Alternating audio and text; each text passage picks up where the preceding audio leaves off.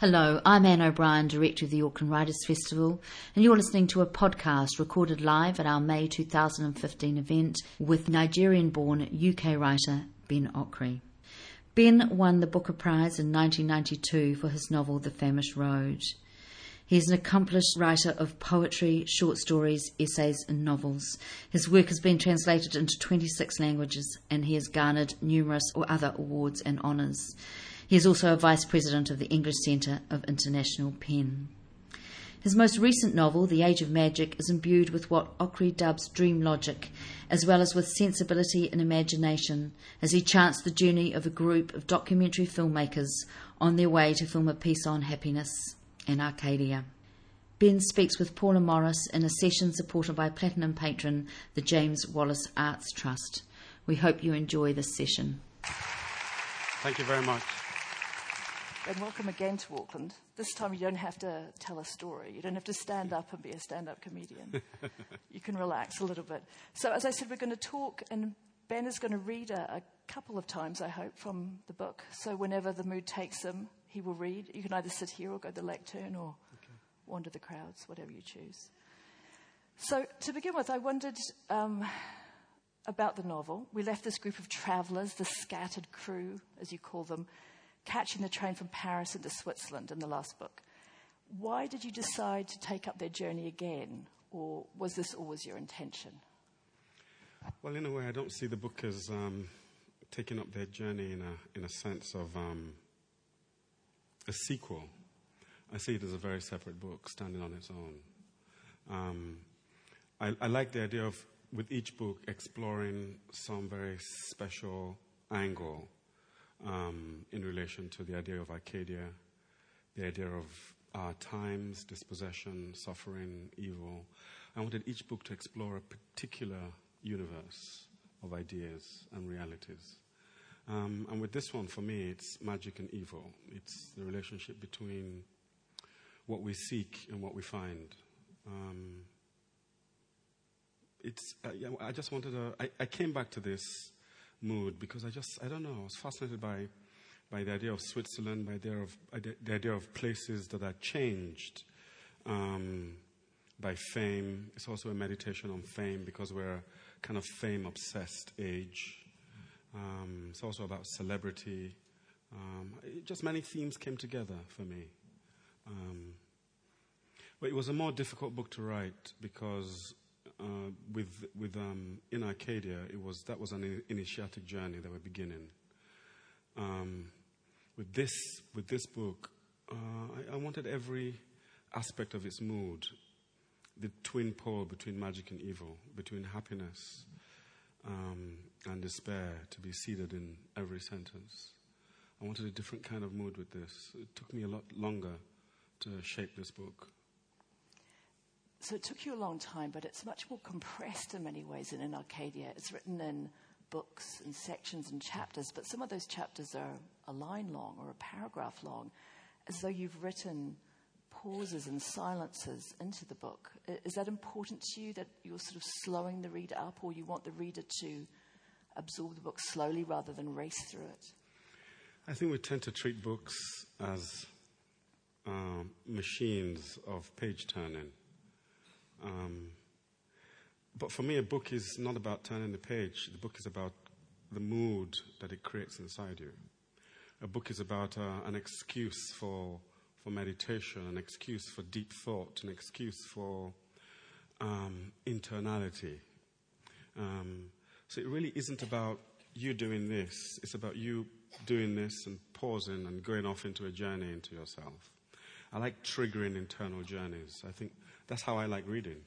I like reading in such a way that every I read for a bit and I stop and I wander off in, into a kind of state of mind. I don't know what that state of mind might be or what it might yield, but that's what I find the most productive about reading. Because I think reading is not really about the book; it's about the reader. It's about the reader's mind, the reader's heart, their soul, their history. Um, I think reading is, myst- is mysterious and powerful for that, re- for that reason. Um, it's an excuse to loosen, open up the angels and demons hanging around inside us. Um, So that's why, that's why the book is shaped like that pauses, gaps, spaces, uh, relationship between um, a th- thin thread of text on a page and a vast blankness. You know, I wanted the page sometimes, I wanted, because it, I wanted the page to approximate something of how, we, how, how reality is. I mean, we're sitting here in this auditorium, and the relationship between things and space is, you know, it's, there's more space than things. I'm looking at you, and there's this vast space above us and surrounding us. Uh, I wanted the text to have something of that sense of, of, bl- of blankness, of transparency, of the air that we wander through. It's, it's, it's, it's difficult. But I, I, I, thought, I thought there should be no reason why the page, we should not try and make the page approximate something of the condition of a work of art. So that not only are you reading what's there on, on the page, but you're also subliminally interpreting the page as it looks. You just said something These about. are little follies I indulge myself in. Why not? It's your book. you just said something about Switzerland and your choice of Switzerland, and you said thinking about fame. And I, I was thinking that some people in the audience might think, what is he talking about? Has Kim Kardashian been to Switzerland recently? but the idea is that the town is something that was very famous in the past, yeah, a famous yeah. resort, yes? Yes, the town was hugely famous. I've disguised it because I don't want to get into trouble with the um, um, Swiss authorities. with the people from that town. But it used to be hugely famous, and it kind of got ruined by people who turned up there the rich, the successful, the famous opera singers.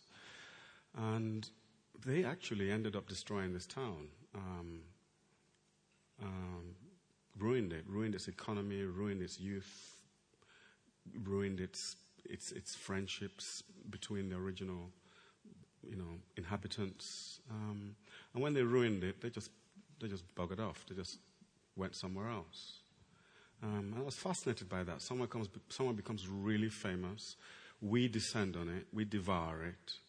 And then we look around and say, where's the, where's the next place that is fresh and innocent so we can go and eat and devour?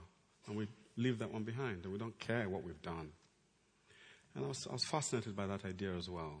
Um, as to really whether, whether things becoming as famous as we'd like them to be really actually is a good thing. So it's a meditation on authenticity and fame.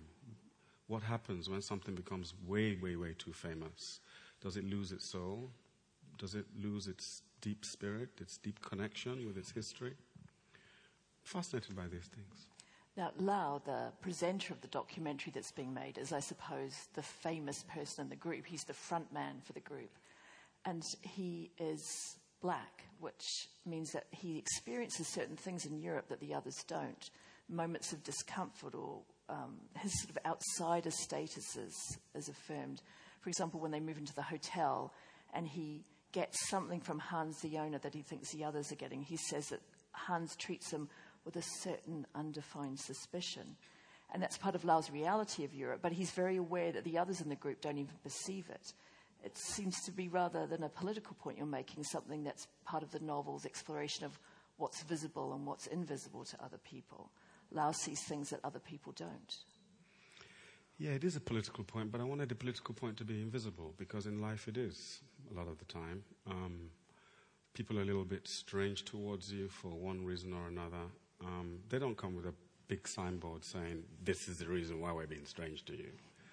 Um, they just, they just are. They just, you know, uh, sometimes, you know, um, and it's, it's invisible. It's, it's, it's there to be interpreted. It's an interpretative act or an interpretable act, um, which most of us don't interpret. Sometimes I'm with people, something has happened to, say, say a gay friend or something. Someone has responded to them in some way and the rest of us haven't noticed.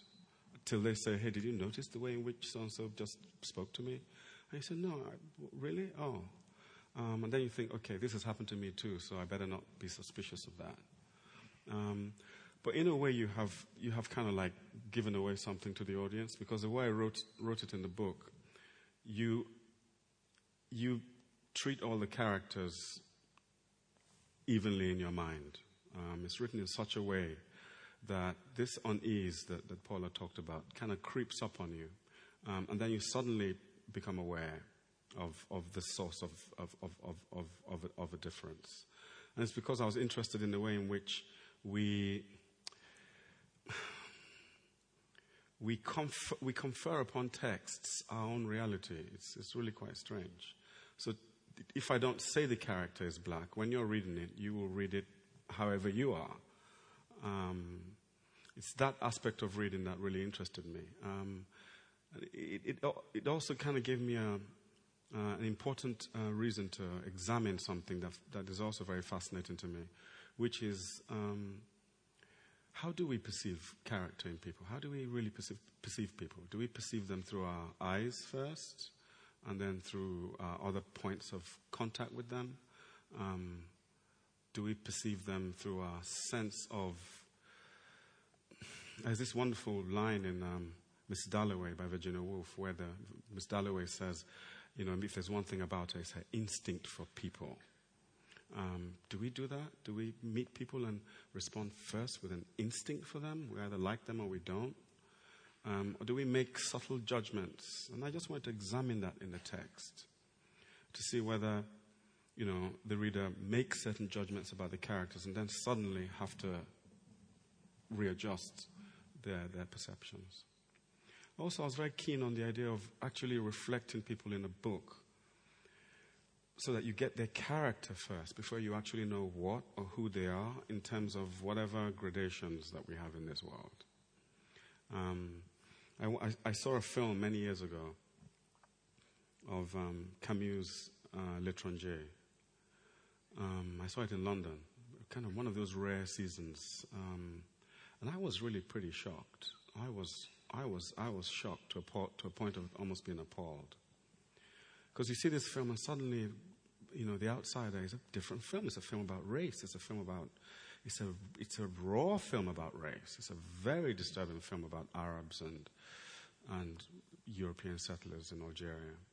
But when you read the book, that dimension is not there at all. Um, that was just a continuing meditation on, on that. Uh, the book is called The Age of Magic, and there are some magical presences in the book. I mean, one is the unseen Malaso, who's their patron, the commission of the documentary. But at some point in the book, he starts to, they start to wonder if they've actually just made him up, if he's, this, if he's a, a real person or maybe a demon.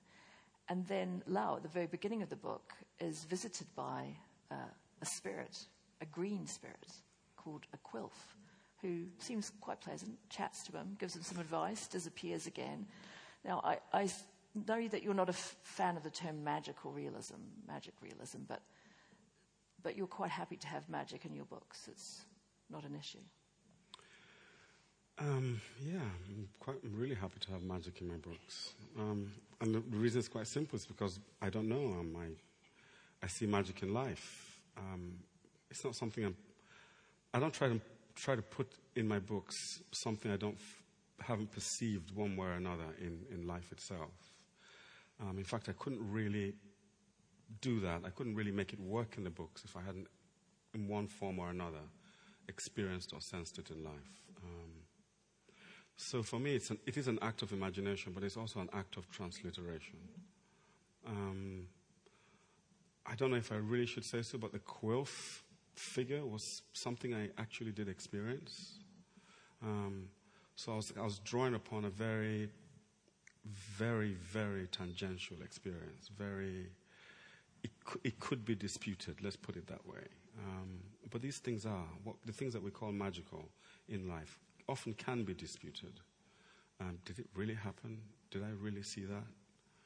Um, do, do, those numbers really line up like that? You know, I, have got, I've got this friend, we take a great interest in just seeing the way in which things appear to coincide in life. Like your, the room number you get given, sometimes coinciding with your seat number on an aeroplane. Um, I once made a journey through America, and I kept being given the same room number throughout the whole journey. I mean, I didn't ask for it. You know, I'd, I'd, be given my room number, and I say, "What is my what is my room number, please?" And they say, "Oh, it's number 22 or something like that." And I'm saying, "Really?"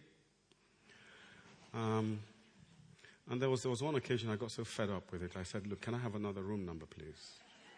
Um, they gave me another room number, but when you added the numbers up together, um, so I, I, don't know. I don't know. I don't know if it's just me, um, but but I have noticed that life. I, I, I think I think I'm I'm just tempted to just put forward here a very modest theory, um, which is that reality seems to conform to our perception of it. Reality seems to conform to how we think it to be. It, it, it, it's like a, reality seems to have like a boomerang effect. What we put out in terms of our perception, our fear, our hopes, our dreams, seems to come back. So if you don't believe in anything, if you don't believe in numbers or sequentialities, coincidences, or anything like that, they might be happening all the time. They might be dancing in front of you. Um, they might be falling on your head, and you simply wouldn't see them. So I think it's also a perception thing. I think, I think I, have always said this that reality is very, very receptive to, to perception. It's very receptive to our thoughts, very receptive to our to the to, to, to the to the to the energy that we put out. Um, I had a friend who was writing a book about uh, a certain subject, and that subject just kept turning up in his life while he was writing the book. Uh, he told it to me. I says, Yes, of course, it makes sense. You're thinking about this all the time, you're generating it all the time. Um, it's just a very modest theory. People sometimes ask me if I've ever seen a ghost. And Have I you? S- well, I say I don't know because I think I'm not open right. to thinking I've seen a ghost. Right. But I may have, I just don't realize it. How do we know? Have you seen ghosts? Yeah. I saw a ghost as a kid. Really? Yeah. They're not difficult to see. Was this in London or? This is in Nigeria. What did it look like? Like like a ghost.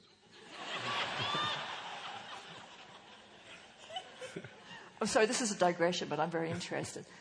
But no, it's just a kind of like a hovering.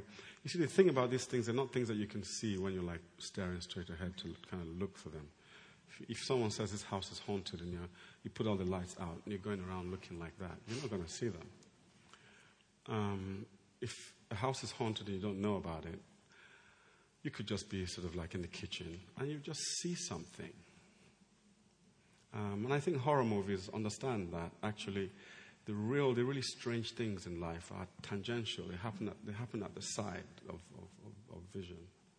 That's why we doubt them. Um, do you think we're more open to these things when we're children as well, when the, the lines between what's real and what's imagined are not as fixed? Yeah, I think, I think, I think with children, I think children are learning. Children, we are constantly teaching children what reality is. Um, I think when, when, I think when you're really very young, you're not, you're not told yet that that is reality and that is not reality. You just see, you just see what you see. Um, I had this, um, I had this, um, this daughter of, uh, of an aunt. Um, when, when my aunt died, uh, the daughter kind of woke up in the morning and she was just looking straight in front of her. She was looking up straight in front of her. And we came to get her and she was just looking straight in front of her. And we said, Well, what are you looking at? She says, Looking at my mom. I said, Really? She's just looking at her. She says, She's right here. What do you do? Do you, after a couple of years, tell her that actually you did not see your mother? That actually what you saw was like an imagining, your fear, your grief? What do we do? That's what we do, in effect. We train them out of the mysteries that are here that we don't see anymore. We train them to become like us. Now, in the age of magic, Lao and Mistletoe, his lover, who's an artist, uh, they wander the town sort of incessantly, yeah. and it ke- keeps moving in a way. They keep getting lost. Things are not where they thought they were. They cross dimensions in there, and without really questioning it at all, they just accept everything they come across, and time seems suspended. Yeah, I'm fascinated by the suspension of time. I sometimes do it with friends. We sit down together, we start to talk to one another and we talk about strange subjects in a very indirect way. And we slow down our conversation. And kind of slowly, we kind of mesmerize the space around us. And we sometimes even frighten ourselves. Um, slowing down of time is, is, it's not time that slows down, it's our minds. It's, it's, it's, it's time. I keep saying that time is not a, an objective thing. We have, a, we have an instrument for calibrating what we choose to define as time, and we're under its. We've got a big clock we're yeah, we've at. got those clocks, but that's not really time. Um, time bends and stretches, compresses and ex- expands in relation to our feelings, our emotions. You know, I keep saying to people, you know, time is different. A young, a, lover running to go meet the loved one, time is really different from, you know, someone running to the dentist. It's very, very different, very different. One is like very slow, can't, can't get there fast enough. And the other's like, before you know it, you're there. The dentist is hovering over you. In a way, it's like the time when you're playing when you're a child, where time disappears and you have no sense of it whatsoever. Or those, or those afternoons of when you're, when you're kind of like in your early adolescence, so you're kind of like your childhood, those long afternoons that seem to feel like years. I remember those afternoons. I want to I wanna set a whole novel in one of those eternal childhood afternoons. Was the weather good in this afternoon or not? Oh, it was perfect, perfect Nigerian weather. Would, would you like to read a little bit from the book? Was, You want me to? Are you getting restless with our conversation? I really want some of that Coke, actually, but I'm not going to.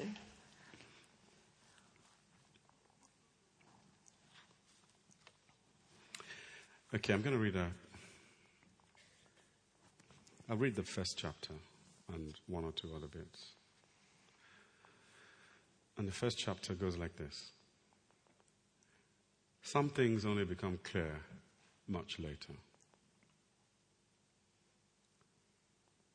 That's it.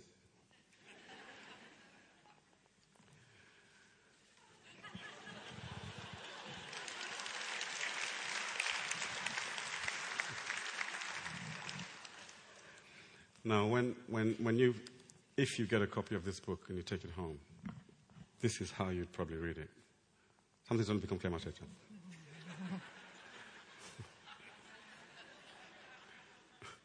and then you get to the next chapter. But actually, I would like you to read it like this. Some things only become clear much later.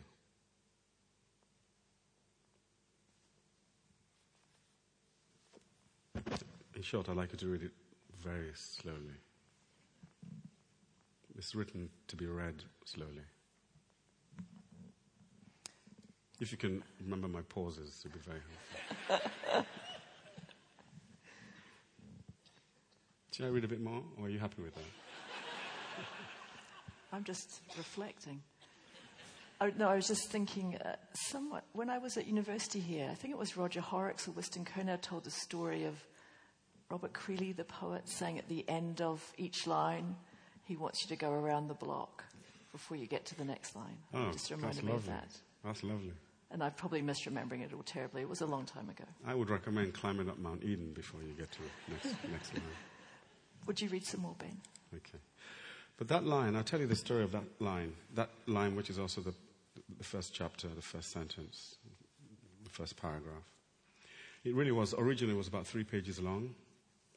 And um, I kept cutting and compressing and compressing um, till I realized that um, this, this, this is it. It says everything I wanted it to say.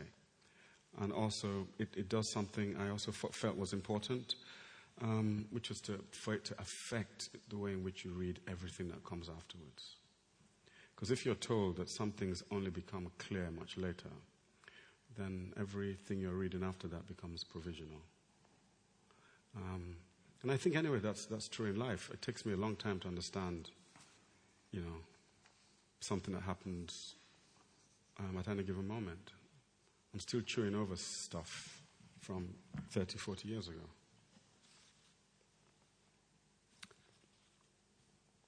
It's kind of hard to know what to read after that. You don't want to read chapter two?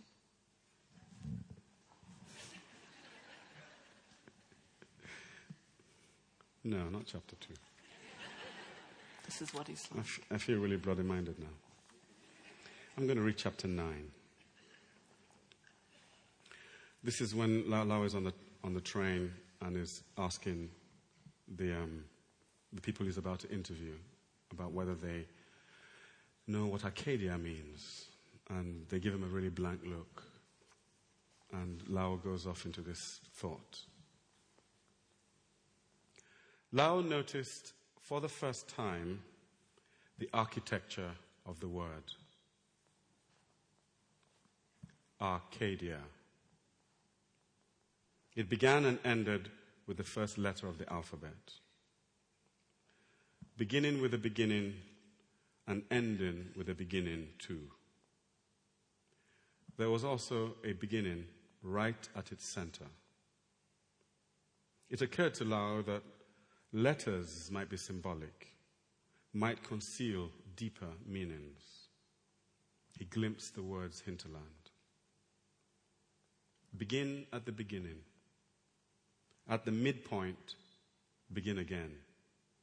And at the end, return to the beginning. Never move far from the alpha of life. Replenish yourself in the aleph. Renew the core with the alif. In A we begin, and to A we return. Four rivers flow into the Garden of Eden. In one of them, as an old commentary says, the gold of the land is good. A fifth river can be said to flow from Eden to Arcadia, and its allegories are wonderful. It's gold, good. When we are young, we set out with dreams. In the middle of the journey of our lives, we find perhaps that we have lost our way. At the end, we find the origin and we begin again.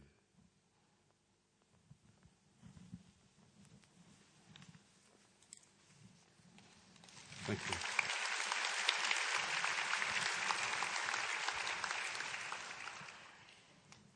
Your prose style has been described at, by some people as poetic, which I always think is a bit of a loaded gun when people are talking about fiction writers. some people mean it as praise, and other people don't really.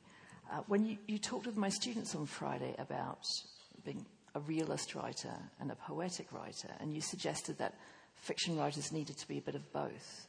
And I wondered if you could expand on that for us now. Well, I think fiction appeals to the imagination. I think that's its primary. The only way it can affect us is through our imagination. Uh, the imagination is by its nature, very nature, poetic. It's, it's almost like a poetic organ that we have inside us. Um, so you say something simple like, Let us go then, you and I, while the evening is stretched out against the sky. The evening stretched out against the sky? Really? The evening stretched? Uh, but the mind, the imagination receives it. It doesn't, doesn't, doesn't try and take the evening and do that to it. It just calmly receives it. It's This, that's because we've, we've got this organ of, of, of poetry, which is what the imagination is. Um, and I think it's not possible to write about reality without engaging in some way the, the strange nature of reality, which is its poetic quality. It's, uh, reality is not just plain reality, it's also tinged with something else. Um, and I think writing, I think writing is at its best when it is, is dipped into two streams the, the streams of the ordinary, and the, the stream of the ordinary, and the stream of, for want of a better word, the poetic, the suggestive. Because um, everything that happens to us, uh, the good things and the bad things, comes with a kind of um, comes with an aura, comes with a penumbra of, of strangeness around it. Almost all the, the kind of big things that have happened to me, my, my, my, my, my, my, heart receives it as strange. It's like, really? That's, that's most peculiar. It could be just bumping into a friend that you haven't seen for a long time in a strange city. And you think, wow, why here? Why now? Um, I mean, even, if I, even as I sit here now and just feel your presence, it has this tinge of, of strangeness. And I think, I think fiction should acknowledge that. Um, that's why I always say that the, the truth, the true richness of fiction is suggestive. It always hints at something else that we're not quite getting. Um, that's what makes something at the back of our necks, the, necks stand up a little bit in the presence of, you know, I went to see Miss Dalloway yesterday. Was it yesterday or the day before? And there was just some sentences of, the, of that lady that just suddenly you find yourself just come awake in an unusual way. And it's because of that suggestiveness. It's like just this hint that reality is a little bit more than we think, think it is and that we're, we're under processing it. Um, and what the really great writers do is they fire up, they charge up our reality receptors um, so that we suddenly sense more for, for a few moments. Um, and then we leave and go back to the ordinary world. But for, for just that, those few moments, you know, something is charged with a slight uh, penumbra, a slight edge of, of mystery. So, is it the task of the fiction writer to try to capture that on the page in language somehow without explication? Yes, that's why, that's why, that's why, that's why compression uh, and simplicity, two very difficult things to do at the same time. Because the more you compress something, the more dense it becomes, the more complicated, the more. But compression and simplicity really, really very difficult. Um, yeah, it is. It is. It's what, that's what lingers in our imagination. Um, yeah. I like writing that awakens for a moment our extra eye. Um, I'm, I am convinced that we've got more senses than we use. I'm utterly convinced of it. Um, and I think that's what really great poets do. They sort of, they may, they may believe it themselves or not. It really doesn't matter. It's what they do that counts in the charge of the moment of, of writing. Sometimes we're greater than ourselves when we write. I, I had a writer friend who says, My books are better than me, he said. and I said, Yeah, what do you expect? Last night we were both here at Murakami, and he said he gets up at four every morning and starts writing. Do you, do, you do that as well? I think four is a bit Spartan. I think that's really that's really um, that's quite military. Um, no, I'm, I'm I'm having my best dreams at four, and I you know I think if you know me, you know that I'm really keen on dreams. How many people here actually kind of like remember their dreams? when they wake up in the morning? Oh, quite a few. Many quite, women, quite I suspect. Few, quite a few don't. How many here write down their dreams in the morning when they wake up? Ah, interesting. How do you, why, do you have, why do you remember your dreams and not write them down? It seems like a shame. well, you think you're going to remember them forever? Dreams are the most evanescent things in the world. I've had some perfect, incredible dreams. And I thought, thought to myself, you know what? I'll remember that when I get up in about 10 minutes. 10 minutes is gone. Not even the faintest suggestion of it remains. So no, I think more like more like seven, eight o'clock is a, is a bit more a bit more human for me. I'm impressed. You know, I've got a, so many questions to ask you, but this, but I do want you to read again. But I just want to ask you one thing which is kind of to do with us here in New Zealand. Um, it was something you wrote in one of the essays in A Time for New Dreams. And reading it, I felt like it had real resonance for us here in New Zealand at the moment, quite sadly, actually. You wrote, There is no mystery about the decline of nations. It begins with the decline of its writers. The first symptom is the nation's failure to celebrate its writers. You said it's like living in poverty when gold and diamonds lie unrecognized among the weeds in your garden, in our garden. I mean, despite the wonderful audiences and readers at this festival, many of the writers here in New Zealand feel at the moment it's not the best of times, shall we say, beyond the festival for people reading or caring about our words. And I, I wondered how, what you thought about how we help restore what you call in that essay brightened times. What can we do? That's a really tough question. I wish you hadn't asked me that question. You can pass. That's a really, really tough question. It's a tough time at the moment. It's a tough time for writers everywhere, actually. Um, okay, some countries are having a kind of like a boom in, in, in, writers who are being celebrated. Nigeria is doing really well right now with, with writers. England's, England always does fairly well with writers, you know. Um, America does well. I, th- I, think it's its size.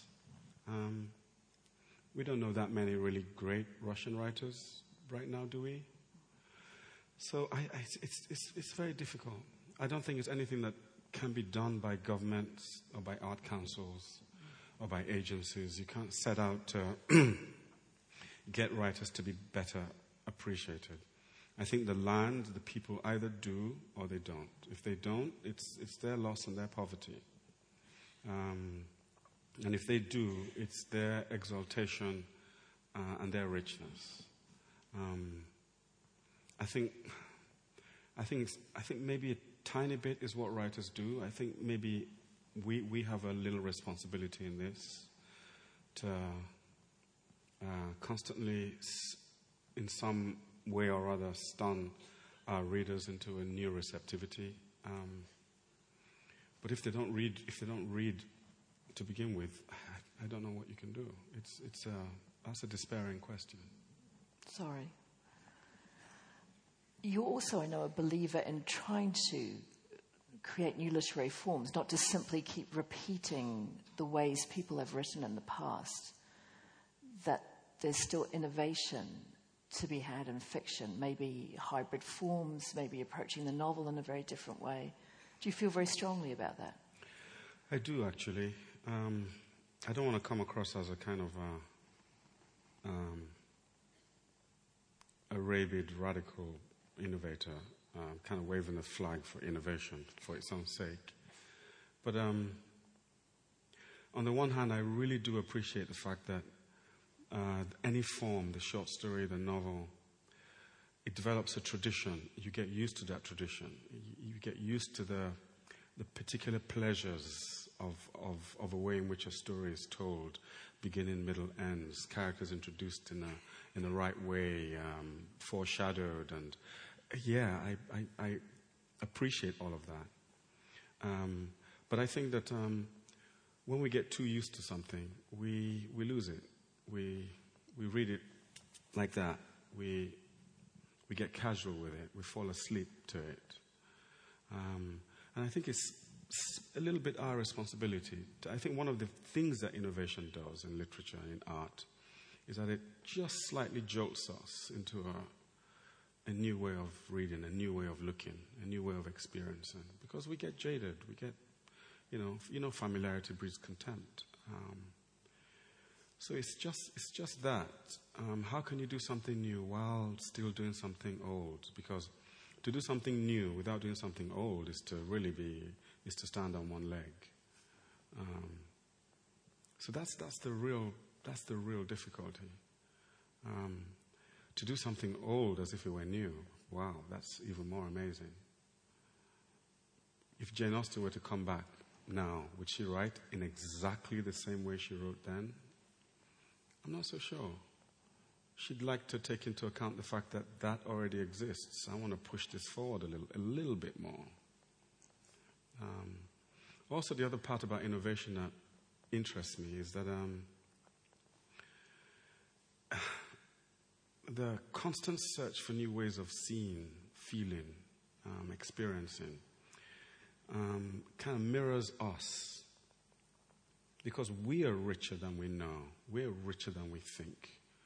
Um, and there are all kinds of parts of our mind and our hearts and our sensibility which maybe, maybe the big tragedies in life hits us with and wakes us, makes us wake up for a moment. If you were here when I talked about my mother's death, big things like that. And suddenly reality stretches and extends itself, and you perceive something new.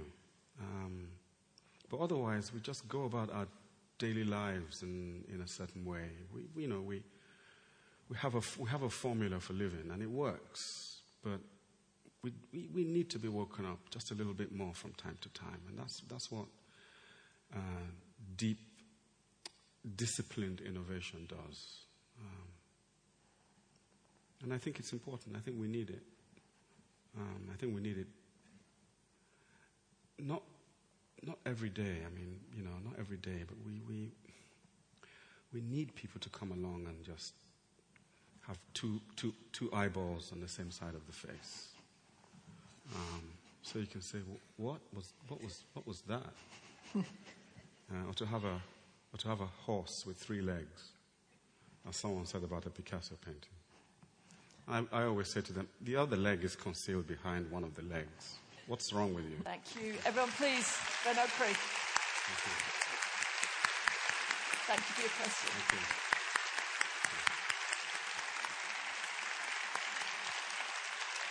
I didn't get around. I, did, I didn't get around. I, I didn't get around saying how absolutely magical and wonderful it has been for me to be here in New Zealand. I've, I've, heard, I've, heard, I've heard so much about, I've heard so much about this place and, and, and, and, and, and, uh, and, and all of you. Um, you've been part of our, my kind of consciousness for a long time. So for me, it's like a, a kind of really wonderful dream come true being here. Thank you. I hope you have enjoyed listening to this podcast from the 2015 Auckland Writers Festival. You can find a range of other talks, interviews, and discussions on iTunes or on our website writersfestival.co.nz.